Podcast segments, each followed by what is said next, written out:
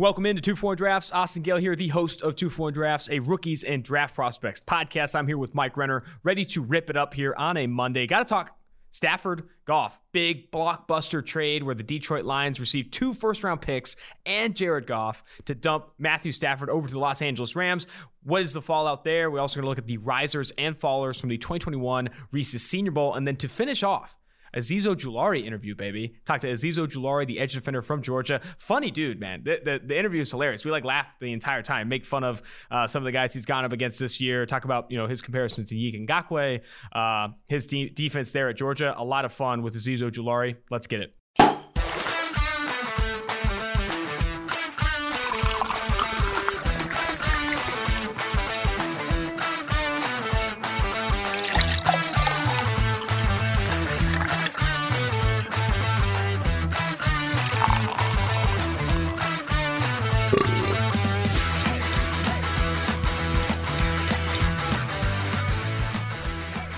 Mike, we have to address the elephant in the room here. If you're watching on YouTube, you look like a freaking member of N Sync over there. You got, look, can we show, look at this guy. He's got a freaking nice Nike sweater. It looks like you just bought it an hour ago. I Meanwhile, said he, it looks like he has a Nike deal. Cause he's he got, might have a Nike. Here, do you have a Nike deal? He's I got wish. Nike sweats, like the Nike goal, shoes. We're trying for here. Oh, he's got the Nike These sweats and the Nike sweats, shoes, actually. Man. Oh, that's okay. Never mind. Nice, dude. You're looking good. And then you panned to me. Yeah. I got the homeless T-shirt. I think it's I more borrowed by comparison. It's this more is not you showed up I objectively like have bad style, and this is I need help. I mean, I don't even think I wouldn't even qualify it as a style. Like you're just not even trying to. Yeah, it's low effort. Yeah. It really is low effort. I'm gonna get better. Today is the day where I get better.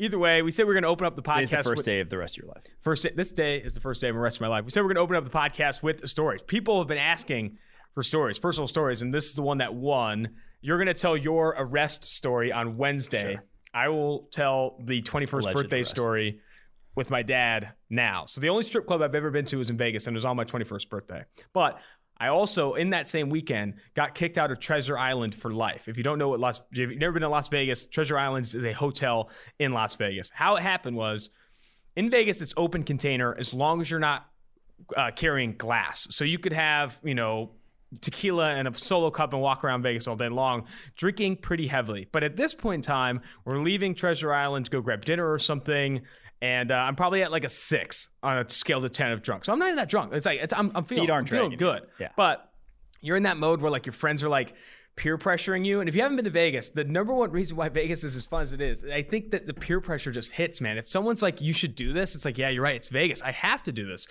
So they say, hey, you they should have like jump a whole on marketing campaign. Exactly. The, yeah. It's it, what, what happens in Vegas stays in Vegas. So my friends are like, hey, you got to jump on this conveyor belt that takes the luggage up. It'd be hilarious. And like my drunk ass, like, yeah, that sounds awesome. That sounds hilarious. I jump on. It takes me into the building. I'm on there for a minute, maybe a minute. And um, I'm like, okay, this is lame. And it wasn't even a minute, probably like forty-five seconds. This is lame. I jump off. I'm walking out. I get tackled by two dudes. Two like guys, security guys tackle me at Treasure Island. They carry me into this weird ass room in the back. And they're like, hey, man, what the hell are you doing? You know, this is a felony. I was like, dude, I literally just jumped on the side. I didn't touch anything. You got cameras. You can see I didn't steal anything. And they're like, what room are you in? And my parents booked a room for me. So I, and I was like, okay, his last name is Gale. And like, nope, don't see it. I was like, no, I swear, we're staying at Treasure Island.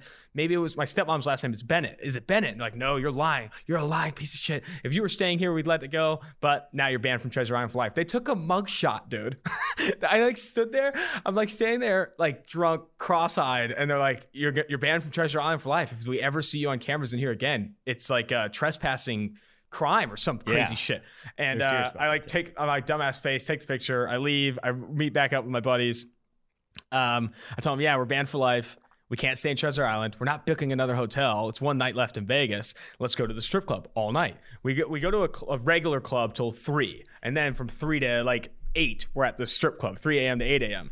But we can't go to the strip club without my dad. My dad's the, the money man here. My dad has the, the cash to let it roll for that long. So he, in the process before this, has drank so much to where he's just consistently either blacked out or passed out. And when yeah. he passes out, he pees himself. So the guy's just peeing all over the hotel. It's a disaster. But oh, we go wake no. him up. Well, I can't go in there. My friends go wake him up. They say, hey, man, we got to go to the strip club. He's like, yeah, yeah, sounds good. Sounds good. Comes downstairs. I, I, I We get a limo. So if you haven't been to Vegas before, if you want a limo to the strip club, they're free. They're free. I mean, they, they, anyone anyone will give you a free limo to the strip club. The limo says, hey, come on inside. There's a bottle of champagne back there. Let's run it. My dad gets in there, and there's this other guy already in there. He's going on his way to the strip club. And my dad is a very angry person, and my dad thinks he's laughing at him, which maybe he is, but we're all telling jokes regardless. It's a common theme. It, it's dad. a common theme. He thinks he's laughing. Maybe he hates you for the same yeah. reason. He says, and his big thing when he was drunk, he was just kept on saying he was going to bite someone's face off. He's telling this guy he's going to bite his face off. He's still laughing. We end up having to hold him back in the limo. Finally get to the freaking um, strip club. We get in. I don't remember how much it is a person. Maybe it's like forty bucks a person. My dad just pays for everybody, me and my four friends. And then they I, like they pay it for everyone to come in. My dad, there, and there's like this, like, I call her the lead stripper. She comes over, sees that my dad's paying for everybody, and she like instantly grabs him by the hand and is like, hey, you're coming to the back. You obviously yeah. have the big cheddar there. We end up pl- you know, going to the strip club, doing strip club things. My dad ends up calling me to the back room. He's like, hey, you got to come back here. Hey, you got to come back here. I go back there, and he's like, I want you to meet your new stepmom. And he's like telling her that he wants to marry her and all this crazy shit, dude. It is hilarious. I'm like, dude, what are you doing? She's obviously just playing you for money, all this stuff. My There's dad ends up paying like that. thousands of dollars just to hang out with this one stripper all night, oh, and no. then gets his thumbprint, all that stuff. We oh, finally head back. The thumbprint, the Gilbert Arenas. I, I wasn't able to get my car at Treasure Island because I couldn't walk there. So they had to grab my car, and then my my parent, my friends end up tying my dad up in sheets outside of the hotel because we couldn't get him into the hotel room. And then he wakes up like tied up in sheets with people taking selfies with him. It was it was an insane trip, dude. And I, it's not even all the details I can say. It was an absolute insane trip. My dad never forgets it because he woke up literally like with his face in a sheet, just like, help me. It's it so funny. Well, the part that you really glossed over is the mugshot. Do you have a copy of the mugshot? I mug don't shot? have the mugshot. No. They didn't give me one. That would have been sick if they did. It's probably just like, I think they'd use like facial recognition features yeah, in yeah. cameras. And they'll just I'm like, tempted to go there and try and get it. We should reach out to him. I'll try and make a play. Reach out to him from the main account. Be like, hey, do you have... this is P F F. Yeah. Do you have Austin's mugshot? The, the sum of it is my dad goes harder than all of you. Okay. If you think you can drink him under the table, it's just not true. He'll drink till he dies. It's it's it's absurd. And that's not even involving other drugs. Like, he'll do other drugs as well. All right. Let's go ahead and talk now a little Matthew Stafford, Jared Goff trade. A good transition. Yes. A good transition. Talk about a blockbuster. I saw this, you know, Saturday night. Like, I couldn't believe it. I was absurd. Yeah. So Matthew Stafford is traded to the Los Angeles Rams, Sean McVay and the Los Angeles Rams, in exchange for two first-round picks and Jared Goff. The, the obvious question is, did the Los Angeles Rams overpay for Matthew Stafford? I think so. Some some of it's because, I don't know, everyone's like, to get rid of the Jared Goff contract. Yeah, they wanted to get rid of Jared Goff. They don't like Jared Goff there. But I, I don't all of a sudden, I'm not of the opinion that all of a sudden Matthew Stafford's going to look like Aaron Rodgers did this year. You know, like everyone said, oh, put a real quarterback in the McVay, Shanahan, whatever offense. Jared Goff at his peak was pretty damn good. Like mm-hmm. when he was on, like he has a pretty darn good arm in his own right. Matt Stafford has had talent around him at times. Like it, it's not like he's not ever had, you know, great defenses usually. That's kind of been the theme over the course of his career, but he had an offense with was like Golden Tate and Calvin Johnson as his number one and number yeah. two receivers. It's a pretty darn like good weapons to have for a quarterback. So I I'm not, I don't think he's all of a sudden going to, this is going to unlock some untapped potential, but I do think he is a step up over Jared Goff. Absolutely. And you're a team that has already gone all in. You know, they're already the Saints. They've already given up five, four straight, five straight first rounders now. Now it's going to be seven straight first rounders that they've given up. So you've already mortgaged everything to try to win that one Super Bowl right now, right here now, in the next couple years. So why not? Like yeah. that's going to be an incremental change that you're not going to be able to get a quarterback like Stafford else otherwise. So mm-hmm. they're all in. The the obvious is that Matthew Stafford is an improvement over Jared Goff. It's the level of improvement is where like the cost starts to come into a factor. Mm-hmm. So what does an improved Matthew Stafford, say he is improved in Sean McVay's system? Because I think no one's arguing that. He'll play better football with the Los Angeles Rams and Sean McVay. But what is his ceiling of improvement? Like you said, it's not going to be Aaron Rodgers. Is he a top five quarterback in this in this offense? Is he top is he top eight? Where does Matthew Stafford with this improvement even land, even land? I think he's going to be yeah eight eight to twelve. I think it's about where he ends up. And that's year. where I feel like it's not worth it. If you're making a trade, well, Goff really had like bottomed out. It's, something had gone wrong there with him, where he was not good this past. I think year. the relationship was also yeah. not good, and yeah. that was evident in how kind of that was handled. What him. what what are the Detroit Lions doing? What's your opinion of the Lions and the decision they made? That's the thing is, from the Lions' perspective, this is about as big a home run as you can get. Yes. Not only do you have two first rounders. I think you didn't want the first rounders this upcoming draft. Like, you want them in the future. Mm-hmm.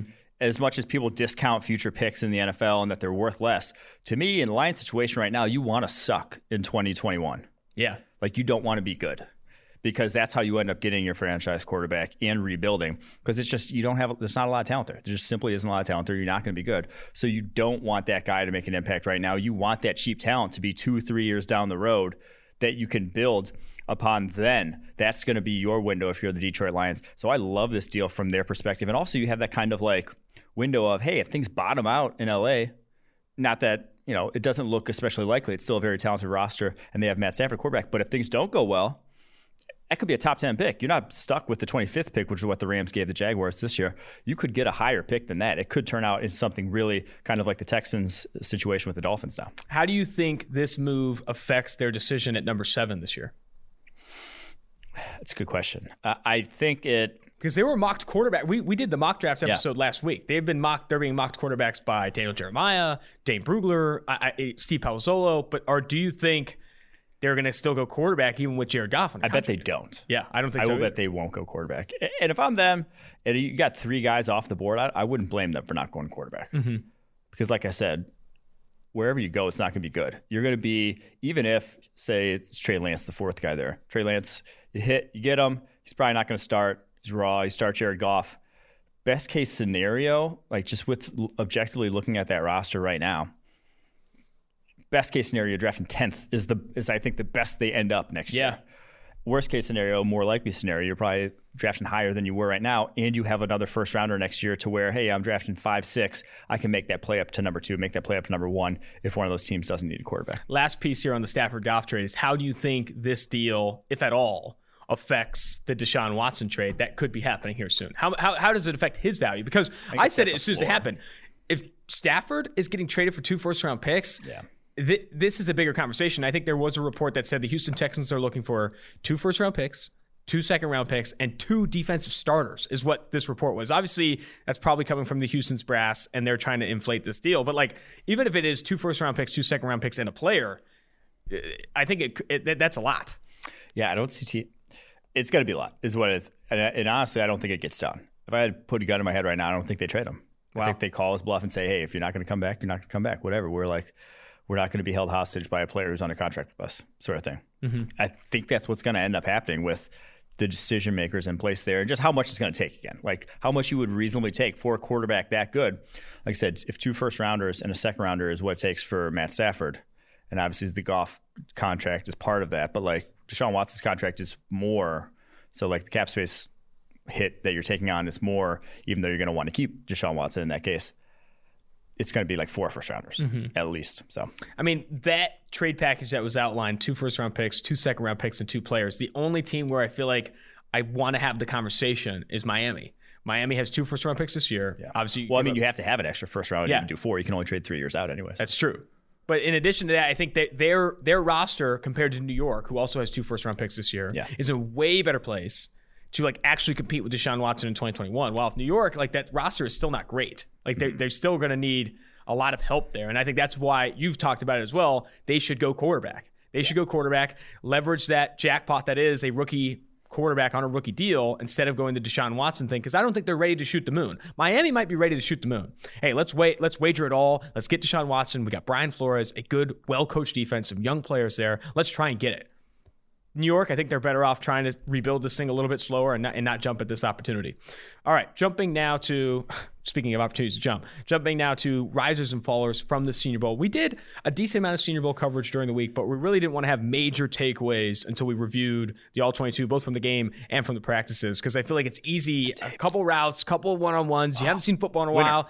It's tough, man. It's tough. I not saw to get like super three excited. Jamie Newman throws the first day, and I was like, He's I'm back. in. And then he looked like shit the rest of the week. So. Yeah. So let's go ahead and go. We're going to go position by position, riser, faller. I also added some some honorable mentions here. Maybe not risers, but like guys who played really well. And, you know, that's a good sign for their stock. Quarterback, I mean, Kellen they still Mond. roast. Like they're, they still just highlighting the biggest riser. Yeah, biggest risers. Excuse me. Quarterback, riser, Kellen Mond. Yeah. It wasn't a great, like Mac Jones was fine. If he went there. It'd be tough to rise with his current position. I was going to say, he went there, thought of kind of as that fringe first rounder. Like if some of you are desperate, take him in the first round. And I don't think he was anything. It didn't look like anything special there. And I don't think he looked necessarily bad there either. Like it was just kind of solid quarterback play. The kind of like just you weren't expecting high end play and you didn't necessarily deliver on high end play. So his stock didn't really move. But Kellen Mond, to me, I thought looked just kind of the most steady throughout the week, and then made some real deal N F L throws in the actual game itself. Like when the chips were kind of down, you could actually get hit mm-hmm. in practice. He looked the best of the bunch. He had a ninety-one point five passing grade in the game, had the most big time throws in the practices, the live sessions of the practices throughout the week. I thought his ability to work the middle of the field was the most impressive of any quarterback in attendance. Now, the rest of his game, I'm still not completely sold on, but I went in with a low opinion on Kellen Mond as why he would be a riser to me. I still think third round's probably a little rich, but I could see him then coming off the board after what he did there, somewhere in that third, fourth range. Fowler, you have listed here Jamie Newman of Georgia, but he wore the Wake Forest helmet all week. I don't think yeah. he ever got his Georgia helmet because he transferred and then obviously opted out for the twenty twenty season. The game was bad. What, took five sacks? It, it, it was bad. It was hard to watch almost. And I think, but how much, before you talk about his fall, how, how, he was a Fowler this week, obviously didn't perform well. How much of this was just him having to knock rust off? Like having to, having to like come back to football this way, I feel like had to have been insane. That's what I was saying, I think last week. I don't know when I said it, but Newman has to, like the biggest regret of any opt-out has to be Jamie Newman of Man, anyone. Because yeah, and he probably, I mean, he did it for the right reasons. Like you'd hear him talk about why he opted yeah. out and the health concerns and yeah. all that stuff. Like it makes sense, but like it just, it's unfortunate. I think someone reached out to me recently and said, "Hey, how can you have in the draft guide a con that a guy is opting out of the season? Like it's not, that's not his fault." Like, well, well, but the con, the con is the realism. Yeah, it, it, yeah. It, the con is you didn't see him play. It's just like getting hurt. It's not a con that he his he got hurt. It's a con that we just didn't get to see him play as much. Yeah. You know, and there's obviously some tied to like re-injury risk and stuff like that. Yeah. But with opting out, it's like the con is the fact that you just didn't get him to say, play, see him play football. And his reasoning was obviously valid, but it's just unfortunate the situation we're in. And especially when it's a position like quarterback, where quarterback is a perform, like you're performing. It's not like a one, it's not like a skill you can develop necessarily on your own, like reading a defense. You're not going to, you're not going to align twenty-two guys when you're at Exos, you know, True. Training all fall. You're just not going to have that sort of situation. So uh, that to me, him showing up there looking rusty, it, it was never going to, it was never going to look good, but it, it was even worse necessarily than I even thought. Like I said, he had six turnover worthy plays in practice. That was easily the most of any quarterback in attendance. And then the lowest grade in the game as well. I mean, and just also late, you have to think late. About the defense.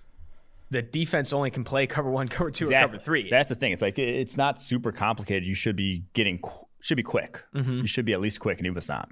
That's tough, man. That's tough. Unfortunate for Jamie Newman. Jumping to running back, there's an obvious answer here. I don't even know if he plays running back in the N F L, but Demetric Felton, U C L A wide receiver, raving about him, obviously looked really, really good in the one-on-ones, made that quick transition to playing running back, dropping some weight, playing receiver, and looking good, specifically against press coverage. And people forget he was a former four-star wide receiver. He was a four-star wideout, then went to U C L A, played wide receiver mostly in the slot in twenty eighteen, and then has played running backs over three hundred played running back over three hundred snaps in each of the twenty nineteen and twenty twenty seasons in the backfield. But I love that he's making this transition back to being this kind of slot receiver type. I don't know if it's necessarily going to boost him into like high day two, but I still feel really confident about him as a round three, round four player. Yeah, I think that's the thing is that he showed up one hundred eighty-nine pounds. Basically saying, I'm not a running back yes. anymore. You're not going to play running back. In the they still gave him some snaps there, though. They did, nice. But like he came and said, I'm a wide receiver. And honestly, looked pretty damn good. Like if we're just comparing him to wide receivers, he had the fifth highest grade in the one-on-ones of any wide receiver. That's awesome. And was, I mean, one winning at all levels of the field. I think he had the second highest top speed of any guy with their whatever tracking chips they use there. I don't know how that works, but he had the second highest one. So that's always a good thing to be on the higher end of that. They inject so, them. And he's shifty as can be, man. Like his suddenness and his routes and getting off the line of scrimmage was very impressive. And so I think he can be kind of that if you're if you're a creative offense coordinator and you have a role where a guy alternates in terms of like jet sweeps, slot, backfield, that sort of thing, he can be that. If we're talking about just in terms of compared to the slot receivers, I still believe, though, he's like, if you just want to play him as a slot receiver, I think he's one of the better ones in this class from what we've seen from him. Yeah. I was watching a lot of Elijah Moore before the podcast. I really do like him as a slot type too. That's another slot receiver I like in this class. He's, yeah, he's awesome. All right, wide receiver, riser, Cade Johnson, the South Dakota oh, and no, State And no faller for running back. Because no, oh, yeah, sorry, like, sorry. Like running back almost is never a riser. How can you fall, fall at was, senior bowl as a running back? That's very difficult. You don't do anything. Wide receiver, Cade Johnson, South Dakota State. I think he had one of the highest win rates in the one-on-ones, and I have two honorable mentions here. Josh Palmer and Amari Rodgers. I thought both those guys impressed yeah. me more than I thought they would going in. I will say there was no guy who last year it was the guy K J Hill, Mims, K J Hill was Mims and Hill, yeah, or oh, just Mims Denzel Mims and K J. Uh, why does K J Hill not sound right to me? K J Hill, I think okay. it's K J Hill, yeah. Uh, Ohio State wide receiver. They were just like different. Their own class. Two years ago, Terry McLaurin, Deebo Samuel, both those guys just like didn't lose. No one like that, I don't think, in this year's class, where it was just like, damn, they're putting on a clinic. I don't think any of the guys rose to that level of impressiveness. Cade Johnson, to me, though, legitimate speed. Like, really popped off the tape the way he could get off the line of scrimmage and then just get down the football field. A guy who's undersized is going to need to be, I think he's one hundred eighty-six pounds, is going to need that to be part of his repertoire. But he ended up, like I said, at the highest grade of any guy in the one-on-ones so far uh, over the course of the week. Yeah, he looks really good. That's another guy, too, that I think in the slot, though, right? I don't see him as an outside guy. He's yeah, a little bit smaller. Um, but Josh Palmer, too, though, I thought he got off press really well. I thought he, when he could get in a straight line, he looked fast. He Amari Rodgers, I was having multiple, you know, doing multiple radio hits about the Senior Bowl. I kept on saying, like, this is a guy that in the slot, again, you feel really confident about his hands. You feel confident about him, you know, winning at the intermediate level, short and intermediate levels. And I do think that's an undervalued piece of an offense right now, finding a legitimate slot receiver that consistently creates separation. I mean, this is a league where two years ago, Seth Roberts was like starting for N F L teams in the slot. Like, you're not getting plus production from your slot receiver if he's not a guy that can create separation, that can move the chains consistently. I still say, man, Amari Rodgers, five nine, two eleven. Someone put him at running back. Dude, I'm I'm, I'm here for it. Faller, Sage Surratt, the Wake Forest kid. I mean, Ch- Chaz Surratt didn't look all that good either, to be honest. And he came in with thirty-inch arms. Both the Surratt brothers did not show up to Mobile uh, as expected. Man, how much does Chaz hate Sage? Because Chaz Surratt, thirty-inch arms. Sage, thirty-two-inch arms. That's got to be tough. That's They're tough. Playing the wrong positions for the, that size difference. But Sage, he's not fast, man. He's just not fast. And not jittery. He's not quick. Not shifty. Not fast. Contest catch only kind of guy. Very good in those situations. It's not something I'm going to like bank on as a as what you're relying on at the N F L level, though. Uh, I, I just thought maybe he came back and, you know, that's all he knew. He knew that was his biggest weakness. That's all he knew he had to do all fall was gain a little speed, get a little more juice, showed up and still could not stack guys on any vertical route. So sadly, Sage is kind of a one trick pony, and that trick is not the most valuable of tricks. Tight end riser here is Trey McKitty, the Georgia tight end. He won sixty-seven percent of his one-on-ones. He was he also had that nice one-handed yeah. snag in a team drill for Mac good, Jones. Really good hands. He had the most catches actually throughout the practices over the course of the week. I think just solid. Like none of the tight ends were. I, I thought this is bad to say. Like last year's tight end class honestly was, looked more impressive in the one-on-ones than this year's tight end class. And that's last probably year's tight end fair. Class was pretty rough. The best guy there is probably Hunter Long, and Hunter yeah. Long's not a guy that's like a legit separator that's no. going to impress him one-on-ones. Where Hunter Long impresses is when he's like in, in between two linebackers in zone and just like comes down with it. Yeah. Like he is he is not built for one-on-ones. And um, the follower you have listed here is the Ole Miss kid that I think a lot of people like, Kenny Yeboah, but did not did not have like a ton of success in one-on-ones. I thought that's people expected him to come in and dominate. That's what he had to do because he's not a blocker. six three, two forty-seven. He is not, it's not going to be his game. He has to be, if he's going to be a starter for an N F L team, he has to be a pure separator. He has good ball skills. He made a heck of a catch in the actual game itself where he went up and got it. But in terms of getting open, that, that sort of the shiftiness, the explosiveness it takes, he was not getting open. Great, I didn't think of the one-on-ones.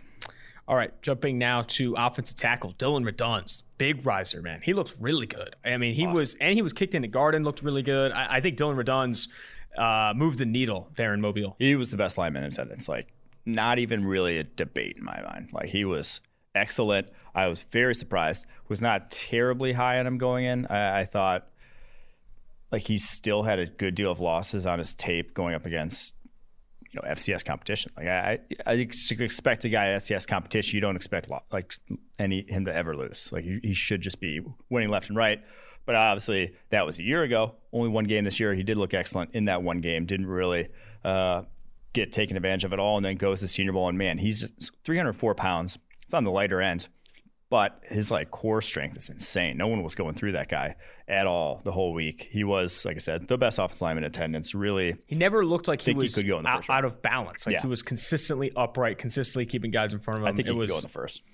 Honorable mention here, I added this guy, James Hudson, Cincinnati. I thought he had really good feet there in Mobile. Yeah, he man, handled speed really well. I, I thought Hudson athlete. looked really good as well. Not not not not sneaking into the first round yeah. anytime soon, but for a former defensive lineman. He was a former defensive tackle recruit from Michigan who transferred to Cincinnati and played offensive tackle there and played well to go to Mobile and had the success he had. I thought that was really good for his team. I love Hudson eleven-inch hands.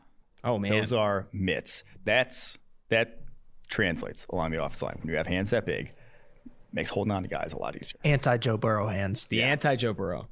What yeah. was the guy? There was also the Arkansas quarterback that had to, like, stretch his hands out. Brandon, Brandon Allen. Allen. Yeah, Brandon Allen. Another like Bengal legend. seven eighths to nine. Yeah, good stretch. Good threshold. Uh, Fowler, that, and it, this one was concerning. Go ahead. I was going to say, they have just, like, when they do high fives in the Bengals quarterback room with Allen. Brandon Allen and Joe, Joe Burrow. Brutal. Some, Uh, Alex Leatherwood, Fowler. I mean, him and I'll tease the next Fowler, Deonte Brown. Both those Bama guys came in and just did not look all that great. Quincy Roche took his lunch. Quincy Roche, I'm sorry. Quincy Roche took his lunch a handful of times. He got beat by some other guys too. I mean, Alex Leatherwood did not have a ton of wins at, in the one-on-ones. And I, honestly, it's a huge concern. You, he didn't look as fast as he did at Bama. I I was definitely surprised by, you know, how he performed that week. Yeah, he had the fourth lowest grade of any tackle, third lowest grade of any tackle in the one-on-ones, excuse me. That's not good. Like, that's, he just kept giving up the edge. Like, same same stuff we saw against Ojulari, same stuff we saw against Caleb Moncheson. Just like, guys with speed, he just he just flips his hips too soon and just lets them, gives them like an easy window to the quarterback. And it's like, I feel like it's fixable, but at this point, he's, you'd have liked to see him fix it. I don't know. He, he does have the length, there's a lot to like. He plays, like, really under control, but, man, if you're going to draft him in the first round, you're expecting him to look better than that. So yeah. that's not happening, I don't think, anymore. Uh, biggest riser and soon-to-be friend of the podcast, I think he's coming on the pod either this week or next week, is Quinn Meinerz, Wisconsin Whitewater's Quinn Meinerz. He had the yeah, belly yeah. out. He was, like, pleading with – I'm going to talk to him about the story. I have to bring it up. He's pleading to Jim Nagy after he broke his hand to let him play in the game. I don't think he was end up end up able to play in that game. But, like, man, this guy, big riser, not sneaking in the first round. I don't even think he sneaks in the second round. But you could start to consider him round three, round four. When he went into the week, probably like sixth round, seventh round type of guy. Oh, man, yeah. He was he had some blocks in the team session where he just pancaked guys like five, Dude, ten Levi yards. Levi and Wuzurike was getting hounded. Yeah, just dominant.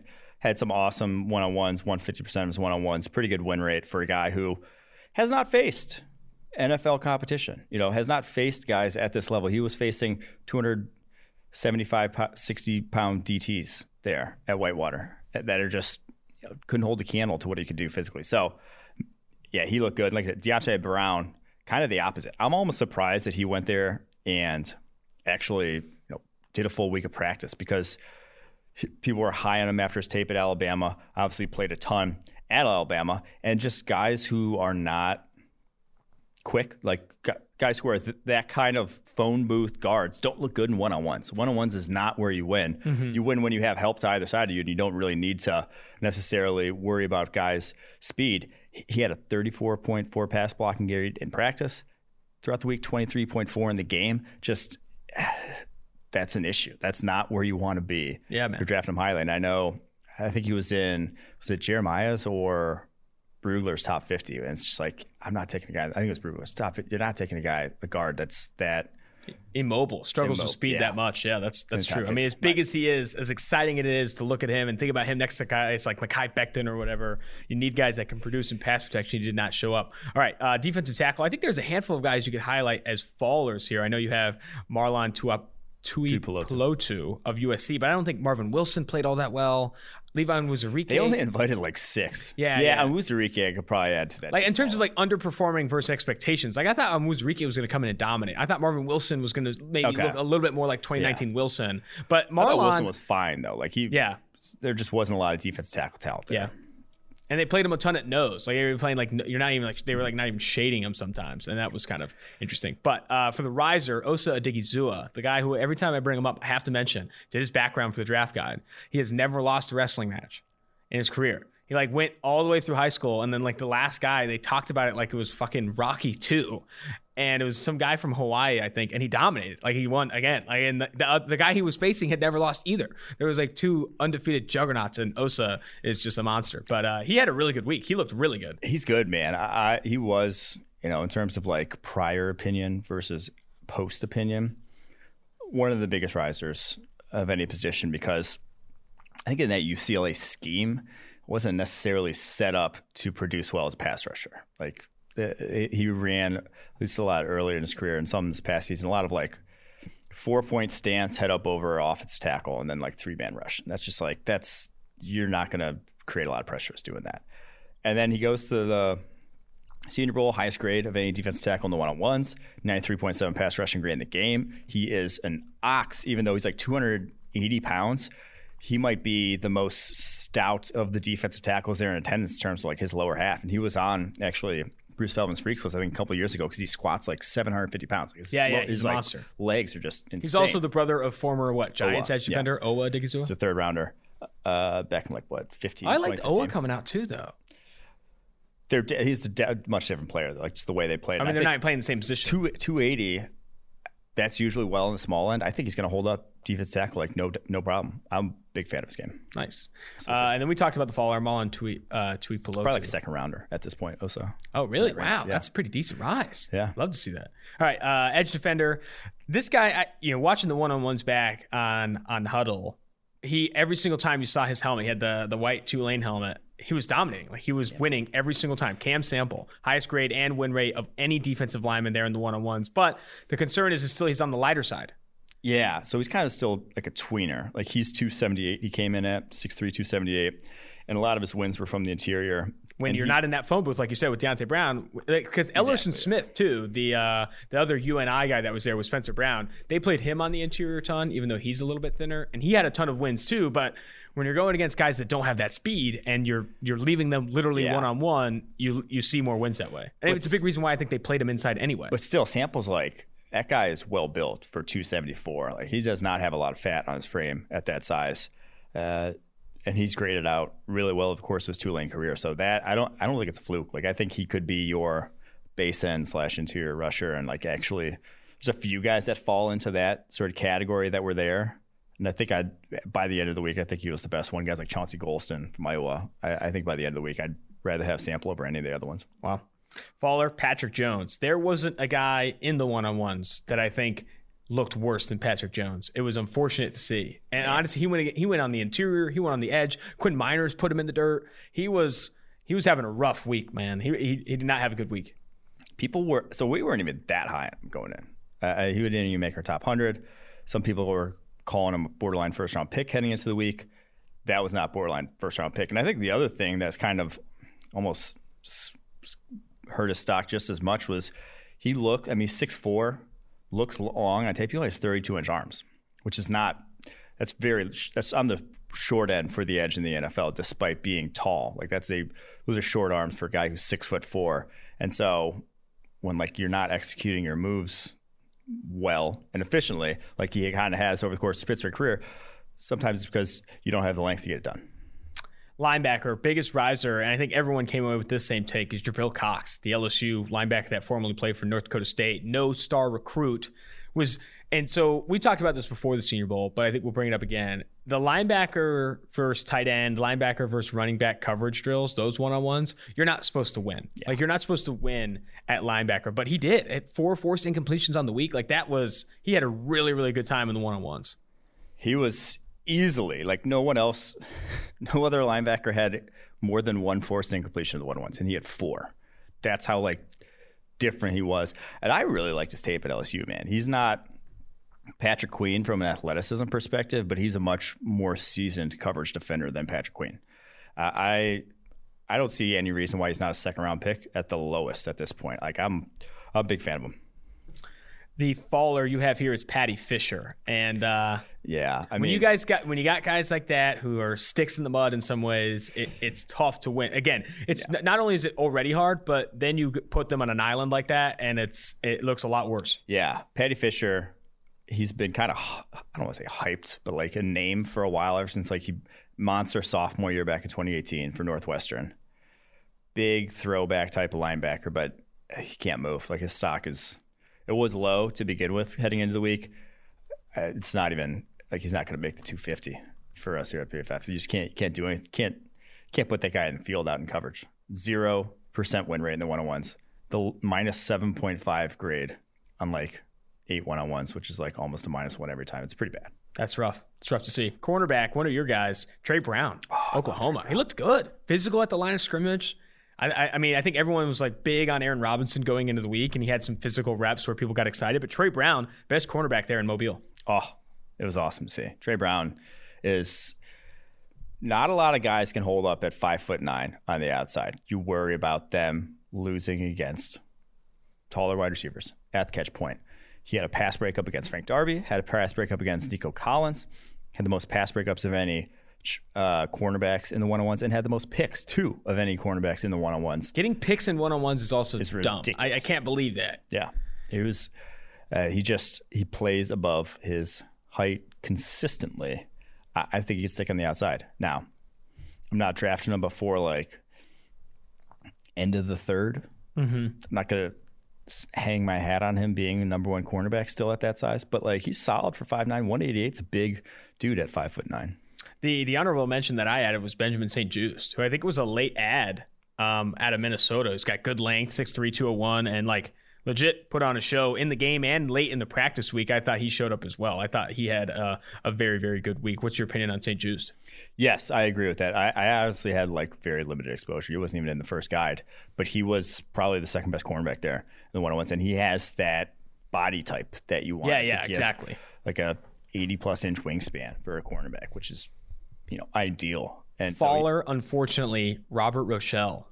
I wanted more. I wanted to see more from him because he's got – one of that like crazy pterodactyl-esque build. It's only five eleven, but almost thirty-two and a half inch arms. He was really a freaksless, wasn't he? Yeah, four three, forty guy, legit makeup speed, just so sloppy though, man. Like he just no technique, no all like no feel for the game and the position. Just he didn't win a single rep in the one-on-ones. Man. Sadly. All right, last position here, and then we'll jump to the Azeez Ojulari interview. Uh, riser Richie Grant, dude. This guy's sneaking into the back of first rounds. Awesome. First round mocks right now. Firmly in the second round at least. Yeah. Oh, he was awesome. He was safeties, every other safety they look like shit in the one-on-ones. Mm-hmm. It's like you, you, they're not used to guarding cor- wide receivers no. in man coverage. They just aren't, except for Richie Grant. He looked good. Also played excellently throughout the week of practices and the full team drills. Real solid dude. Like I, he doesn't have any one trait that you're like, that's his best trait, but like can play any single position. Almost Malcolm Jenkins-esque. I hate giving guys the Malcolm Jenkins comp, but like that's who kind of reminds me of watching him, where it's like Malcolm Jenkins isn't the fastest, isn't the strongest, doesn't have the best, you know, wingspan, whatever, but he sees the game and plays the game at a different level than most other safeties. That to Master me is of none. Very similar to Richie Grant, who's just dude's fucking good at football. And he had the second highest grade of any defender throughout the practices of the week. Faller is none other than Florida State's Thompson Nasruddeen, who just he just did not look fast enough. Did I not think look this quick was enough. The biggest faller in my eyes of any guy. There. He had the length, he had the body type. People were, I mean, I was excited about like what he yeah. weighed in at, but when he showed up in the one-on-ones, because they had him doing some cornerback stuff and it was not good. And even in the safety one-on-ones, it was it was also ugly. Yeah, just there's no no quick twitch whatsoever. And like I thought some of that on tape, like he never, never quite was that guy on tape, obviously because he doesn't have it. But like, I thought some of that was just like he's a patient player, like he plays mm-hmm. under control, brand football, doesn't miss a lot of tackles, doesn't get overextended. In the one-on-ones, you got to like get on your fucking horse sometimes. Yeah, and he yeah. never. There was no horse for him to get on. He was getting on like a fucking covered wagon. Man, unfortunate for Hamza Nasruddeen. That's going to do it, though, for the Senior Bowl recap. Hopefully next year we do this podcast episode from Mobile, or maybe the drive back from Mobile, because I do not want to spend another Senior Bowl here in Cincinnati. I want to be in Alabama. I, I want to be at Beats. I, I want to be in a in a post of Benjamin Albright at two a.m. Yes, you know? that's what I that's what I want. I don't ask for a lot. I just want to be in those posts. I want to be that guy. Yeah. We could be that mistake, to quote um, Superbad. Um, but yeah, let's go ahead and jump to the Azeez Ojulari interview. P F F and Action Pro are teaming up. Subscribe to P F F's Elite Annual subscription using promo code ACTION to receive a year of Elite subscription access and one year, three hundred sixty-five days of Action Pro subscription access for just one hundred ninety-nine dollars and ninety-nine cents. Action Pro is Action Network's premium subscription offering, tailor-made to make avid and new bettors better. This is a limited time offer that is currently only made available now through the Super Bowl. This offer only applies to first-time Elite Annual subscribers. In these uncertain times, life is full of questions. Like, when should I start thinking about life insurance? But however difficult these questions may be, Western and Southern can help you answer them. Backed by over one hundred thirty years of experience, together we can look ahead to leave the unknown behind. Western and Southern Financial Group, life insurance, retirement, and investments. Compensated endorser, products issued by member companies of Western and Southern Financial Group, Cincinnati, Ohio. Joining the Two For One Drafts podcast is Georgia edge defender, or I guess former Georgia edge defender, Azeez Ojulari, down there in Pensacola, training with Exos. Great to have you on the show, Azeez. How you doing?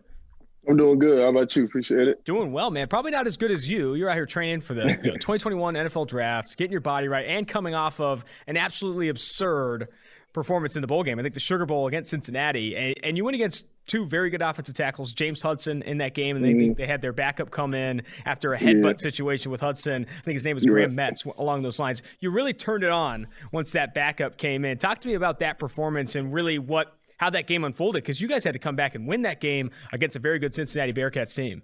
Definitely. Uh, it was a very uh, competitive game. They didn't come out there. They came out there ready to play, really. Yes. They was battling from the start of the game, so – Uh, just those momentum plays, that momentum play at the strip sack, that's what got us into that game, really. Forced a fumble, got the ball back for the offense, then went down, scored, came back again. Big third down, stop, stopped them. Just came back. Just once our coach let us rush, it was it was on from there. Once he just once he let us out loose off that edge, it was over with. Man, and also, I mean, I do think I, you, you have to feel bad for the offensive tackle that yeah. came into that game, dude. I, I mean, let's just call it what it is. I, I you know, P, PFF is based in Cincinnati, so we have a lot of ties with oh, okay. the University of Cincinnati and talk to them a ton. I'll tell you what. I had a couple texts from some beat writers when Hudson went out with the ejection. They said, buddy, yeah. this German kid, Lorenz Metz, is coming in, and it's not going to be pretty. He earned a fourteen point three pass blocking grade in that game, according to P F F. You, you took it to him. It was it was hard to watch, honestly. It was hard to watch. I'm sitting at home watching the game. I was like, dude, Azeez is about to go yeah. in on this kid, and there it went. Did you did you talk to Hudson or did you talk to Metz after the game? How'd it, how'd it go after that? No, nah, after the game, I didn't even talk to him, really. Yeah, I fair. I mean, I bet you that game, guy yeah. left pretty quickly. I'm not going to lie. Yeah, so I, another thing I noticed about your tape, too, and I think, you know, something I talk about with Mike, my co-host, is that you win with your hands all the time. And I think edge Definitely. defenders, you know, people flock to guys that are ex- excellent athletes, you know, the Jadeveon yeah. Clowney of the world, mm-hmm. but guys who can win with pass rush moves, win with hands, really mm-hmm. do, you know, take my attention. I think the N F L jumps at those guys as well, because you see so few pass rushers come out of college with legitimate move sets. You're seeing it down there at the mm-hmm. Senior Bowl now. Guys right. don't have counters. Like these guys, these guys are only rushing with pure speed, have only beat guys with speed, and now you actually have to learn moves. How much right. Yannick Ngakoue do you watch? Because your cross chop is up there with the best in, in college football, and I know Ngakwe's kind of got that mastered. Definitely, man. I love his game, man. He He just, he don't got too many moves. He just stays with the basics, just gets to the quarterback, really. You beat the hands, you beat the man, really. So his oh, I like moves, that. I love it. I love it. I think that's great. Yeah, you beat the hands, play. you beat the man. And also, I mean, you're you're an athlete yourself, man, former four-star. Right. I know your brother is too. I want to talk about him Definitely. a little bit, but you're oh, yeah. you're an athlete down there working at Exos. I know in high school, what, you had, what, three hundred forty pound power clean, you know, squatted yeah. over five hundred pounds.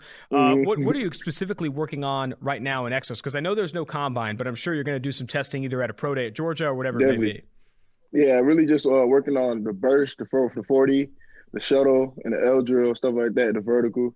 You know, the basic combine drills and stuff, just, just mm-hmm. making sure I up those numbers and be ready to uh, perform. Excellent, yeah, really.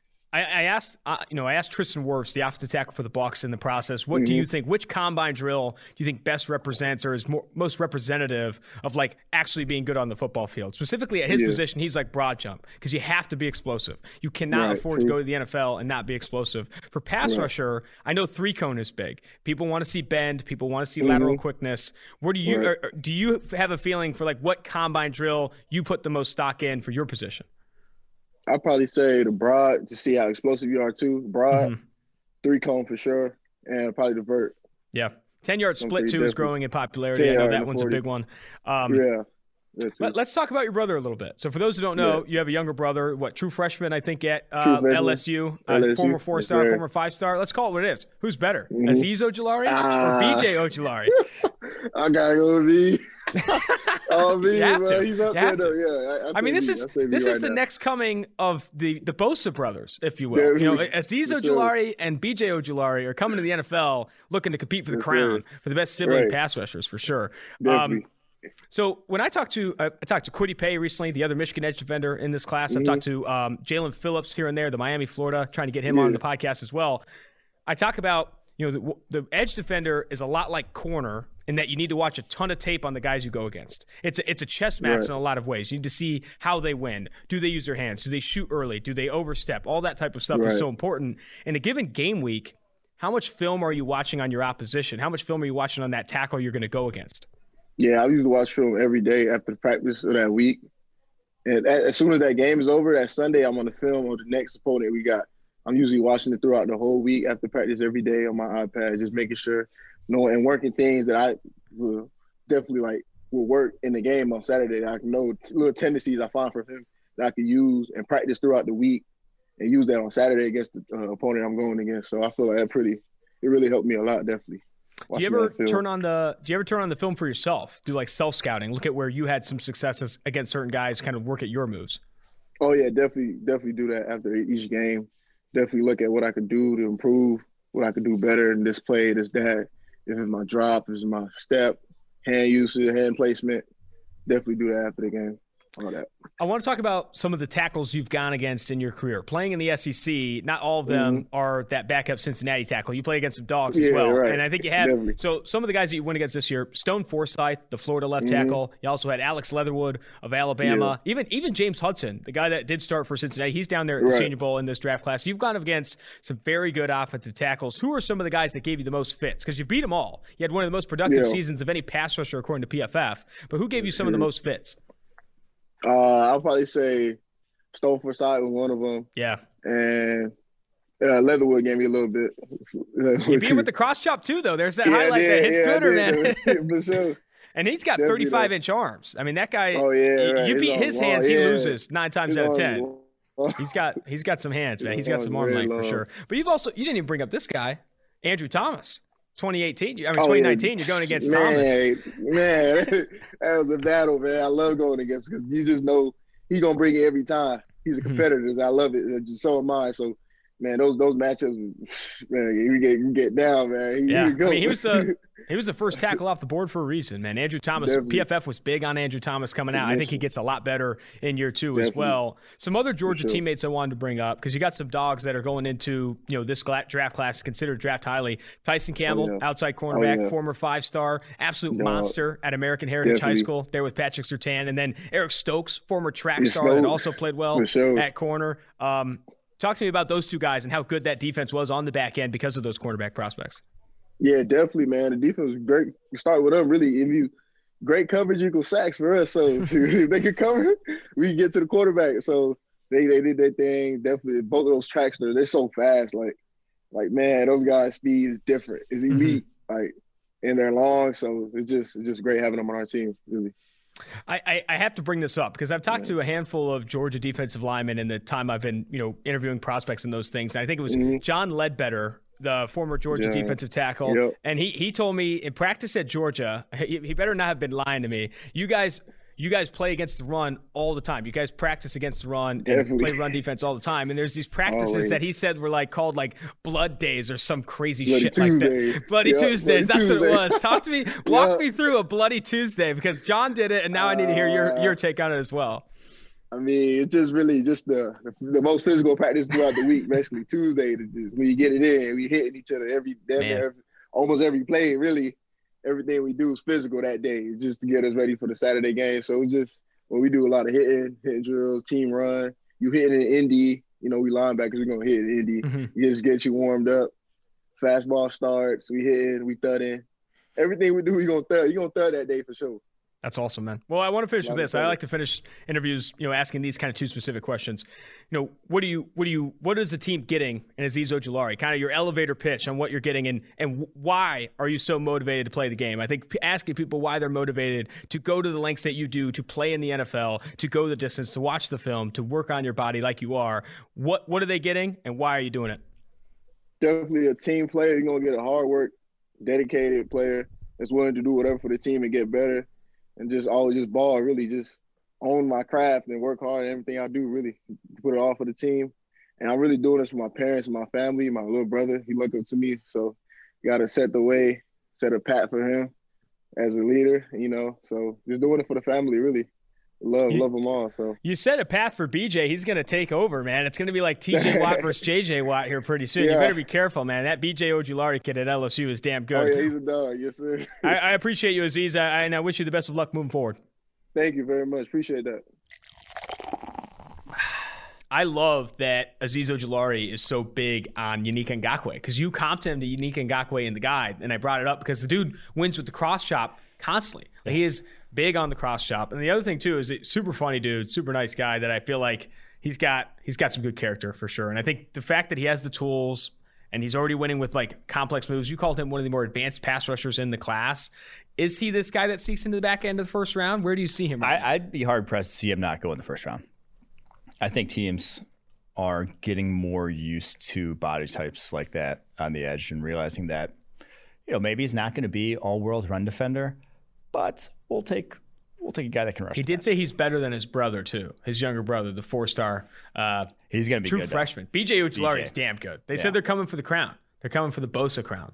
They think they can win it, or the T J Watt, J J Watt crown. Who knows? I was gonna say I think the Watts own that still. The Watts probably tough, do own that's that. I heard there's some rumors that we might see J J Watt traded to Pittsburgh, trying to get the Watt brothers together. Turn the wattage up. Who knows? Um, that's going to do it for this episode of Two For One Drafts. Remember, if you want to leave a mailbag question, leave it in the reviews. We have a ton this week. We're going to continue to get to them, but leave a five-star review with your question for the mailbag podcast. We are no longer giving out draft guides, and here's why. We're making an update to it on Monday. I don't want to give out a draft guide and then add fifty players to it without you, but I will say this. When we do make that update, we're going to open it back up again. We're going to open it up to some draft guides, leave a five-star review, and D M me a screenshot of it, and we will give out a free draft guide as soon as Monday when the new guide comes out. But until next time, Austin Gale, Mike Renner, Two For One Drafts.